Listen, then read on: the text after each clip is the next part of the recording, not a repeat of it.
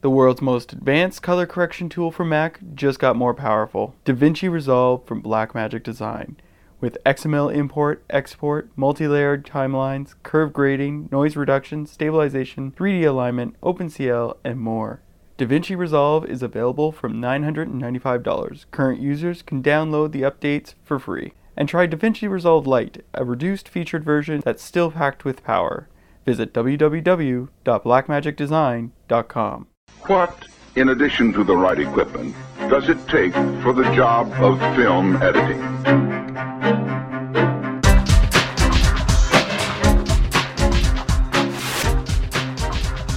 Welcome to the Cutting Room, the official podcast of AOTG.com, and this week we're going to be interviewing Jody McVeigh Schultz. So, we interviewed him as part of the team for Drunk History, and now we're going to be interviewing him about his feature film that he released. He directed, wrote, and cut this film, and it's called Echo Lake. So, the film is about a functioning alcoholic 30 year old male who's estranged from his father who passes away. And in the, the passing of his father, he inherits the family cabin. So, once he gets there, he sort of starts to re examine his life and his childhood and his family and how he's been sabotaging all these relationships. So it's a really good film and you should definitely check it out. Um, we actually have a few dates. It's currently doing the festival circuit. You can check it out at Calgary. So if you're in Calgary, you can check it out Monday, September 28th at 7 p.m. at the Calgary International Film Festival. As well, Jody will also be doing a Q&A. I'm sure you can ask him about his uh, drunk history connection. Uh, he'll probably have a few answers for you. Of course, you can always check him out also on Saturday, October 3rd at 1 p.m. at Globe Cinema. That's also in Calgary. Now, it'll also be in the St. Louis International Film Festival in early November, but the date hasn't been locked down just yet.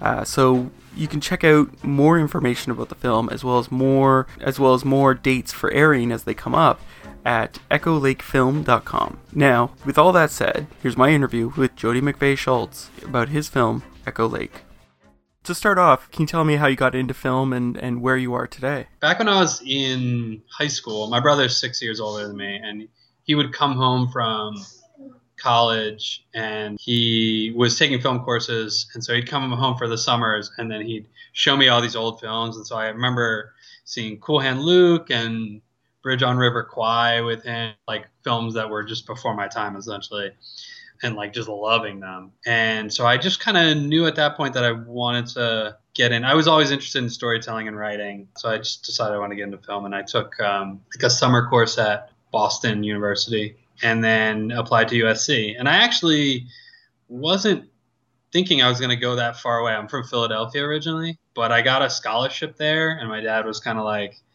"Yeah, you have a scholarship offer. Don't make me like mortgage the house because it's not the place you necessarily see yourself going. And he was right. I mean, to take on college loans like without having to would be really silly. And it was an amazing experience. And I think there are parts of USC that, like, you know, it has a big Greek life, and I wasn't into that. But there was also, it's a huge university, and there are these amazing pockets of people that I've met and um, stayed in touch with because we all stayed in the same city, which I think makes a huge difference. As I started to get edit jobs, and I started with kind of like random jobs and then got into reality TV, that group from USC kept passing edit jobs back and forth and that's kind of how we all got started. And yeah, so I was I was cutting uh, reality for a while and and making really good money and kind of working my way up and being on these you know more and more successful shows.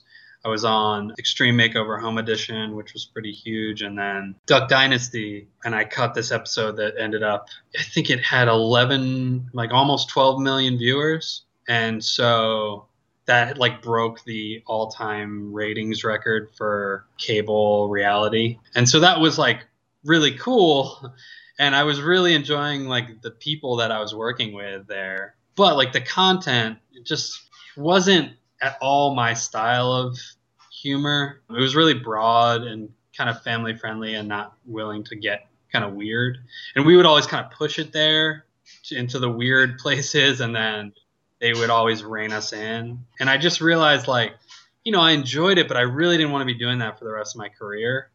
And if that was kind of like the height of success in a way, then like there was a problem with my career trajectory essentially. And so at that point, I had a couple friends who from USC had done the kind of directing path, and a couple that had done kind of cinematography or whatever else. And so I knew people that were doing production, and I, every once in a while I'd be on set with them. And so I just had this thought of like, well, I know that I want to make a very small film at some point, and I'm really into, you know, like mumblecore films and smaller films. Like I think a lot of people dislike mumblecore because it it just like assumes that nothing really is going to happen. It's just going to be a bunch of really long conversations and no plot. And that's some of those type of films. But you know, I, I guess I would say if you don't want to pigeonhole it, like I'm very interested in the whole spread of really low budget indie films that are smart, you know, smart indie films. Then that can that's you know art house, essentially like low budget that's non-genre, not non like specific blockbuster genre like horror or thriller or whatever. So I just I became really interested in those films, and I knew that I wanted to and could make a film that worked on that level. You know, I wasn't trying to make like something that could win an Oscar, but I was trying to make something that I felt like I could do well that was really small. And so, like a couple, I remember I saw this film called Wah Do Dem um, that won the LA Film Festival like in 2010, I want to say. And um, yeah, it's this film where this guy takes this cruise. His girlfriend dumps him right before he takes this cruise to Jamaica, and he ends up going alone and like befriending all these weird people. And then he befriends these people in Jamaica, and he's like getting high with them, and they are supposed to watch his stuff, and then they end up not watching his stuff, and he gets his passport stolen. And it's this whole uh, adventure of him trying to like essentially hitch rides to Kingston to get his passport renewed. But it was that thing, like I, I saw those people speak after screening. It was that idea of like it was really an adventure. They stayed in hostels. They had like a five person crew. They had all these people that they met, like their fixer is, plays a large role in the film. They improvised everything. I just really like that idea of setting out to make this kind of adventure film. And that's part of what I was trying to do. I think almost to a detriment. I did that because it does make things really difficult when I, you know, if we had shot in LA completely, it's certainly there's certain production aspects would have been easier, but then I would have lost what's essentially the most important thing in the film, which is this amazing production value that comes with being out in the middle of nowhere, shooting it on those, those hiking trails that we went to. I'm assuming you've seen the film, yeah? Oh yeah, yeah. I watched it last night with my wife. Uh, she's very upset that he left the dog. yes. Some people are like, I cannot forgive him for that bullshit. And it's interesting. I mean, he's a really tough character to like for sure. Well, and that and that's one of the things uh, on your site that you were you were talking about was that he's like a, an unlikable character. But I felt like the all his decisions aren't necessarily like he's not going. He's not like shooting the dog or something because he doesn't like Right. the dog. He's like, I can't take this dog up here. I'm gonna tie it up and finish I this mean, trip. It's it's yeah, like he's it's like not out of he's he's just not good at being responsible. I think it's Yeah. part of that. It's interesting because all this stuff happens after the dog is lost, um, and I think for certain people watching it, they're like, "Well, once the dog's lost, I'm only thinking about the dog."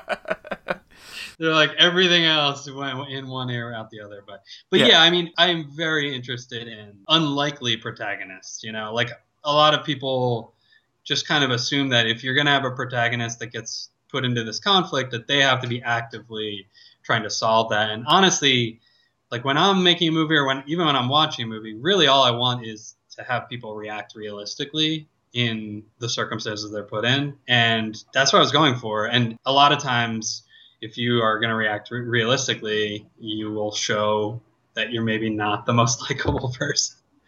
And I was I'm interested in that. I, honestly, like I feel like you know, with the current TV that's popular, complicated, if not completely like psychopathic characters are kind of in vogue and they're more interesting to watch. I mean, I think that's a good thing. well, what is it about unlikable characters that draws you to them? Um, well, I think because what it does to a viewer is like you're naturally when you watch somebody's face for an entire movie, you're going to empathize with them.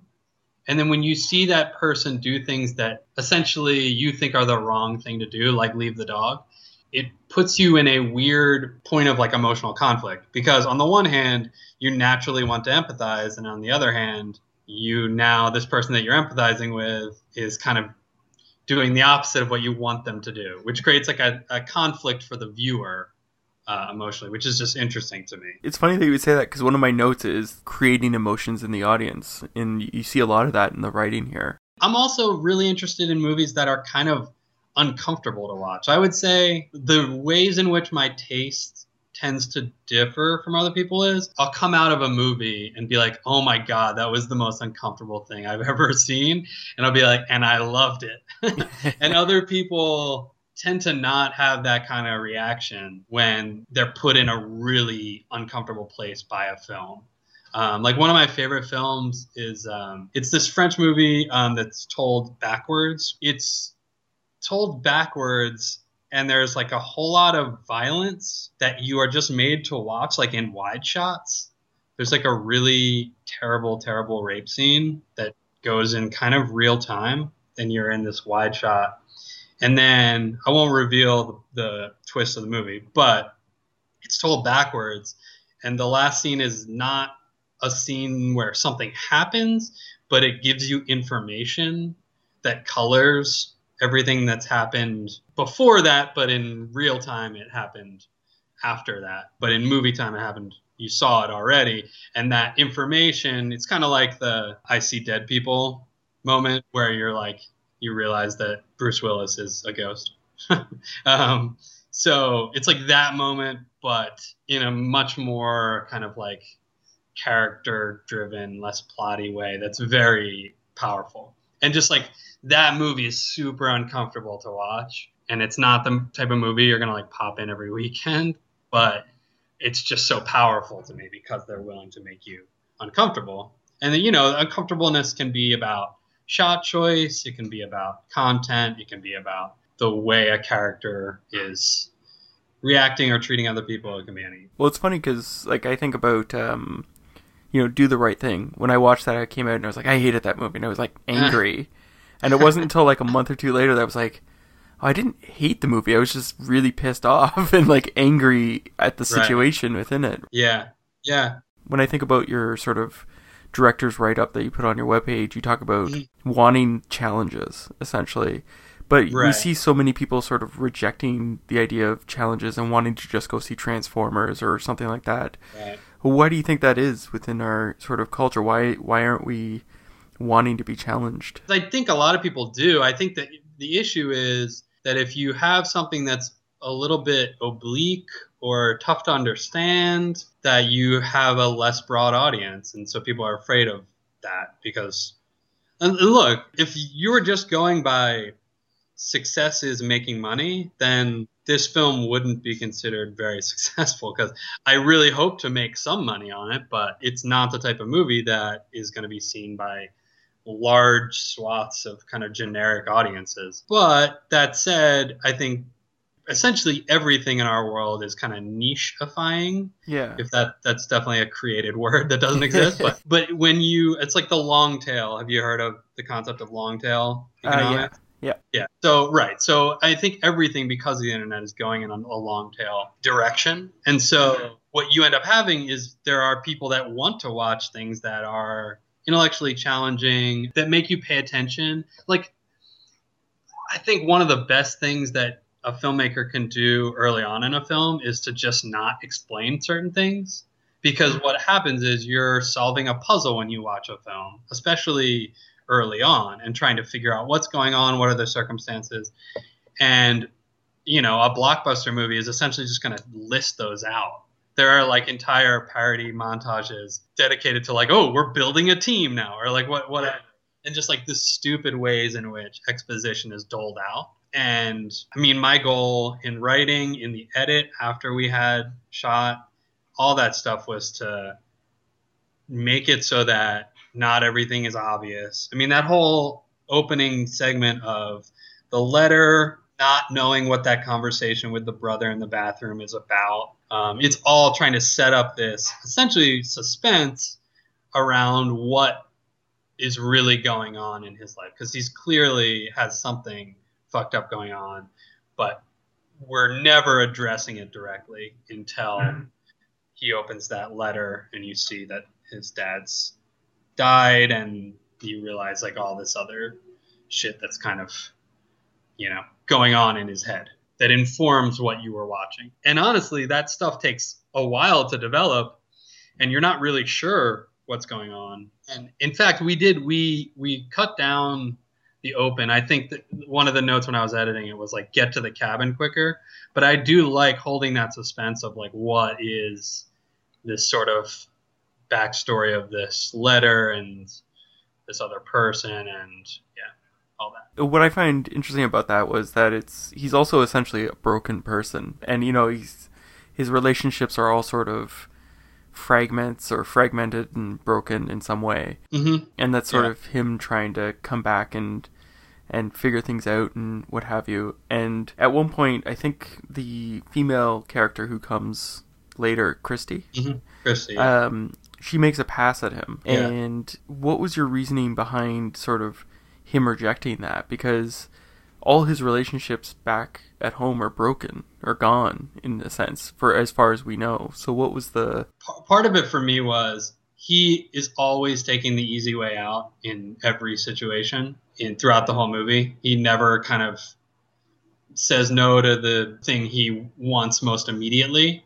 and so i needed him to not just accept the thing he wanted in that moment you know um, and part of it was about this idea of him still feeling this connection with um, his girlfriend who kicked him out of her apartment. So yeah, I mean, th- there was actually like talk of whether he should go out in the boat and whatever, and we'd have like a scene with them together. But for me, I don't know. I always stuck with this idea that he has to say no to the easiest, like to his id essentially, um, and and yeah, then the scene after, which is a really kind of small scene that's a flashback after the, they leave, and where the, him and, and his ex are together and like laughing about him wanting to fart underneath the covers. Uh, like that to me is meant to subtly explain like where his head's at and this idea of like yes he could make out with this girl that he just met, but he has this whole history with this person, and maybe he doesn't want to give up on that yet. and So, it's interesting to see that his relationship with his his girlfriend and and sort of I guess from an editing standpoint, I'm wondering how you went about structuring that relationship so that we get the sense that this is sort of the last straw right. when he leaves her like because there was sort of it's it's executed quickly because it needs to get us to the the cabin so how did you approach cutting that was there more to that to that relationship or was it shot that way No, so we we shot it that way. There was more to the night out at the bar. We essentially shot the whole thing where he's at the bar and she's texting him um, and being like, "Where the fuck are you?" And he essentially just ignores her texts. And we felt like that could be implied by him coming back. And I like the smash cut from them offering him, you know, hey, let's get one drink, and then smash cut to him coming home and you don't know if he went or not, but it's you can kind of figure it out pretty quickly. Again, it's that kind of like solving this puzzle and like the way he says hello to the dog and everything and the fact that her door is locked. You get it pretty quickly. But that was how it was developed and I think actually I had more exposition that was laid out in their dialogue. And I actually went through I, I felt like that scene where they have their first argument before he leaves was pretty tricky, partly because I did want to lay out like, oh, this is what you always do, and like lay out that they'd had this argument a bunch of times and all this stuff. And then I even had a line in there at one point about that he owed her back rent a couple months to explain that it was her place, all this stuff. And what ended up happening is it was just force feeding exposition in this really obvious way. And I got a lot of notes in the edit that were was just like this I can feel the writer dropping these bits of exposition And if you just don't worry about telling all the information, that people can Im- infer things and they don't need to know the entire backstory. And I like I thought that was a really good note and it's tough as a writer to know when stuff is seems too obvious essentially when you're hitting people over the head. But so you really have to trust people that are giving you notes and so my co-producer who is also the dp gave me notes my brother who is an associate producer and then the most solid creative voice was sam the lead who's also a writer director. So yeah i really like movies that don't give you context and then you are forced to figure out the context via stuff and you maybe won't know the context in full for multiple scenes because that is kind of you know, that's kind of this new style of you do almost like verite style filmmaking. Uh, Joe Swanberg is a guy who does essentially mumblecore films that have this really like you're a fly on the wall and he's not storytelling in any classic sense. He's storytelling in a like you are watching a fly on the wall documentary with long takes and it's just very realistic and you connect with it in a way because it feels so real. And he's not beating you over the head with anything shoving any exposition in your face and you have to kind of figure stuff out. And the the realizations are kind of smaller you know? They're like you realize something about this relationship or you realize they're not like big M. Night Shyamalan real, realizations. But I like that. I, I'm interested in small details in movies. So yeah I mean that's kind of what the idea was. And I think it's this is done more in a classical storytelling way. Like I wouldn't say that this is that similar to a Joe Swanberg movie, but there's elements of that. Like I didn't just hold on a wide shot in every scene, but there's times where it makes sense to just hold on a wide shot and let everything progress and not move the story quickly forward. And then there's times where you need a five second scene and, and you get a little blip and then you move on. So yeah, it was a balance for sure. Well, I was going to bring up that the pacing is deliberately slow in this, in terms of like we're not rushing, yeah. in any way. So, from an editing standpoint, how did you structure this film to ensure that we don't get bored on a moment or anything like that? Uh, especially since you're also the director and the writer, which you might want to hold on to something. Yeah, yeah, yeah. It's hard. I mean, to be perfectly honest, when I watched this movie, I am still like, oh, you could pace this up, you could pace this up. And what what I have to remind myself is that people that are watching it for the first time are gonna be okay with hanging in these moments that take a while. Be, partly because what that allows an audience member to do is to to essentially like allow their own thoughts into the process. Like if you're just watching an action film and the entire time you're just trying to keep up with what's visually going on, what's the plot now. Just it's all happening a mile a minute. Um, you really don't get a moment to like actually contemplate how you feel about what you're seeing on screen. You know, I mean, there's even a moment where it might be a little manipulative, but they're talking about, um, you know, that feeling when you have total realization of your own mortality, right?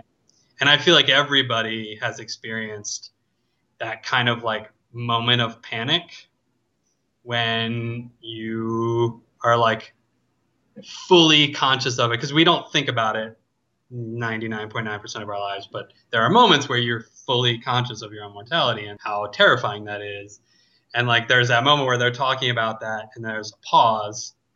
And like the hope is that it's it provides that moment a little bit for the audience which is a little bit shitty of me to do that's part of what you know should be powerful about this film is like you know coming face to face with your own mortality. And yeah like especially when he's hiking there's like those long shots of just him out there. And yeah i mean it is the idea is to allow the audience to consider that stuff and to to think about the framing and like what it means that he's like this ant speck in this giant this world that's been around for millions of years you know and, and this idea of like this really temporary little speck in this kind of uncaring you know forever like volcanic thing well was, i was going to say nature plays essentially a character in this film. Yeah, yeah. How did you approach using your environment to inflict, I guess, or guide the characters? Well, a couple things. So our DP this is amazing guy Andy Radzewski. Gorgeous, gorgeous shots, establishing shots. Yeah. Whew. Yeah.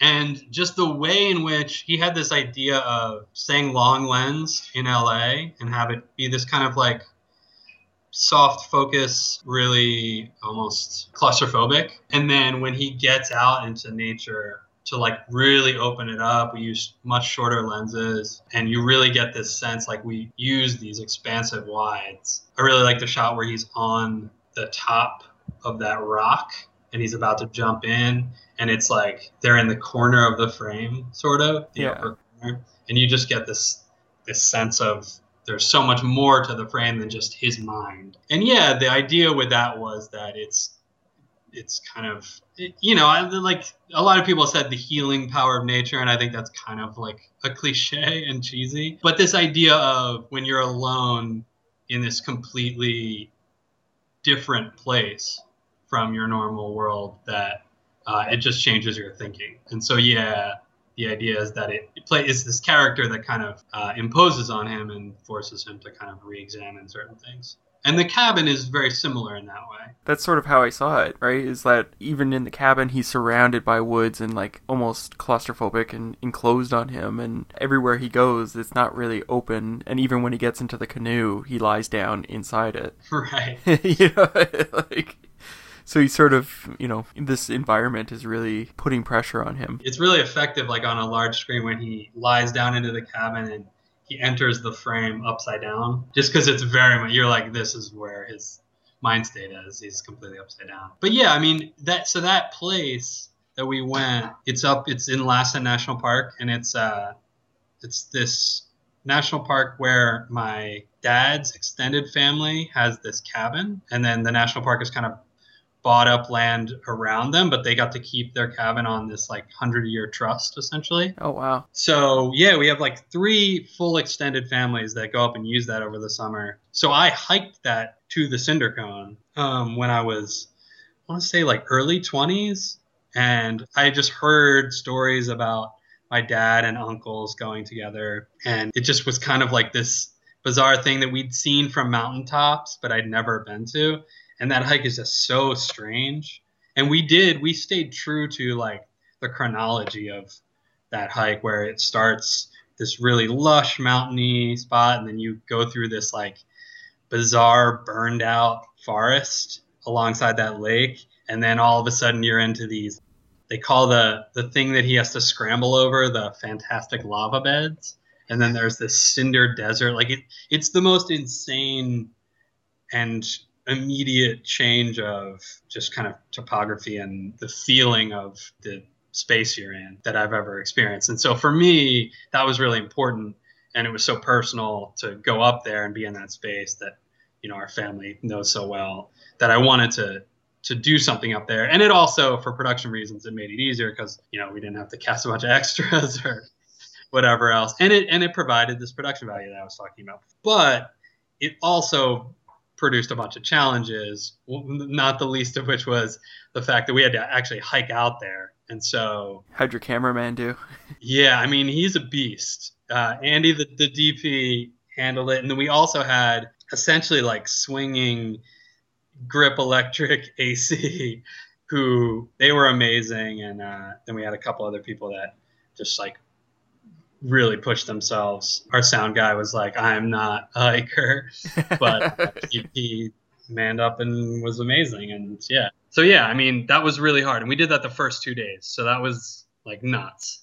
You know, every once in a while, I'll be like, huh, there's probably some place we could have just driven to and done it more like a normal shoot. But that hiking scene, in a lot of ways, makes the movie. You know, it's like him being on Mars. I have one last uh, question for you, and, and I asked my question that I usually ask editors yeah, Right. yesterday when we did the interview for, or two days ago when we did the interview for Drunk History. So I guess can you tell me what's next on your radar as a director? Huh. So I'm writing right now. Yeah. I have two scripts that I'm currently writing. One is more of a straight up comedy because I'm now in this world of drunk history. I'm getting to know all these people, uh, and it seems like the ideal way that I could to kind of break into one of the higher tier festivals. And I have actually friends who just got into South by Southwest last year um, with a film with Adam Pally and uh, Rosa Salazar called Night Owls. And they got one person, and Adam Pally, who's been on a bunch of sitcoms and stuff, and he was just really excited about it. And all of a sudden, now they have like, you know, two days with Tony Hale and Rob Huebel's in it, and you know Peter Krause. So they did this really simple film, but they got great people in it and they got into South by. And it's it's you know a dramedy essentially, but there is all this comedy to it, and I think feel like that works. This you know my film, I, I say it's a drama comedy, but it's really a drama with some really subtle comedic moments in there. I'm working on a a straight up comedy about a guy who gets kind of blackmailed over Skype and ends up trying to blackmail the blackmailer. And yeah, it's like a it, I'm thinking it'll end up being kind of like a a more realistic but equally weird, like kind of Big Lebowski esque double con sort of heist thing with bumbling idiots. Uh, and then the other one is uh, the script that more of a straight drama, which will I'm still kind of feeling out. Where I'm in the um, outlining stage, but how it's going to work. But the idea would be it's told through the lens of this. It's almost found footage esque, so it's told through the lens of this uh, reality show following cops. Um, and I worked on one of those myself, and everybody's seen Cops and the way that kind of works. And so it's very much just like fly on the wall, cinema verite style. And then on the other side, you would see like essentially the raw footage from a documentary being done about like a youth organizer in, in this same community. And so you'd see the two sides of like you know I'm, I'm very interested in how police interactions with communities work um, and why they're so terrible in the us right now. Cool matt. Well thank you very much for letting me interview you. Sure and thank you. So that was my interview with jody. Remember if you want to check out our drunk history podcast you can go to aotg.com slash drunk history uh, if you want to check out Jody's film, you can go to it in Calgary or St. Louis at the upcoming dates in Calgary on September 28th and October 3rd.